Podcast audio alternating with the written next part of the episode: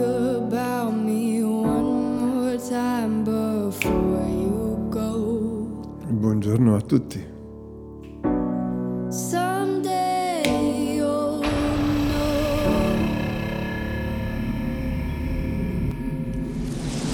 E benvenuti a Indizi di Futuro. Oggi è sabato 1 maggio 2021. Io sono Roberto e in questo episodio vi parlerò di festa dei lavoratori, lavorare come un messicano e Senna Marine. Un podcast è come un domino e ognuno di noi è come una tessera di quel domino. Se non condividiamo il link il gioco finisce. E poi è molto più facile fermare qualche battito di farfalla ora piuttosto che un uragano domani. Oggi è la festa del lavoro. Ah, se conoscete un Giuseppe questo è il momento per fargli gli auguri perché è il suo onomastico. Alla guida della lotta c'era l'associazione dell'Ordine dei Cavalieri del Lavoro, che negli Stati Uniti d'America durante la rivoluzione industriale guidava coloro che volevano un nuovo orario di lavoro naturalmente più breve questo portò a sancire il limite delle otto ore lavorative al giorno. Era il primo maggio del 1867. Nel mentre tante cose sono cambiate, ma al riguardo non si sono fatti grandi passi avanti.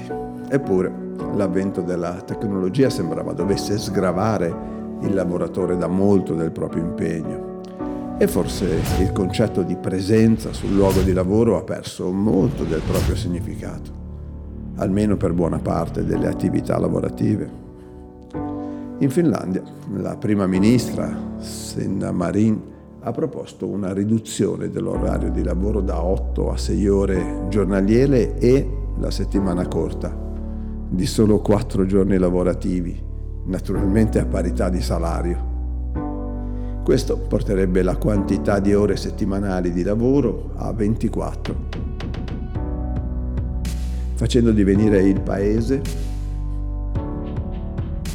il luogo in Europa dove si lavora di meno, superando la Germania che attualmente guida la classifica con 26 ore di lavoro settimanali. L'Ocse l'Organizzazione per la cooperazione e lo sviluppo economico, fornisce una panoramica sugli orari di lavoro nel mondo. Il paese dove si lavora di più è il Messico, con 2257 ore annuali, seguito dal Costa Rica, la Corea del Sud, la Russia. Sul versante opposto c'è la Germania, dove le ore lavorate in un anno sono 1356 seguita da Danimarca e Norvegia.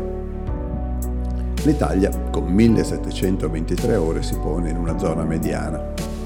Alla luce di questi numeri, alla vista di una persona che lavora senza tregua, si potrebbe dire lavora come un messicano. Questo non deve però far pensare che il Messico abbia una produttività straordinaria, perché i due dati non sono direttamente proporzionali. Ad esempio, la produttività della Germania è una delle più alte, pur se l'orario di lavoro è uno dei più corti. Forse è giunto il momento in cui si dovrebbe svincolare il concetto di lavoro dalla presenza fisica sul luogo di lavoro, ovvero della remunerazione legata non a un compito da svolgere, ma al tempo in cui si sosta presto un determinato luogo.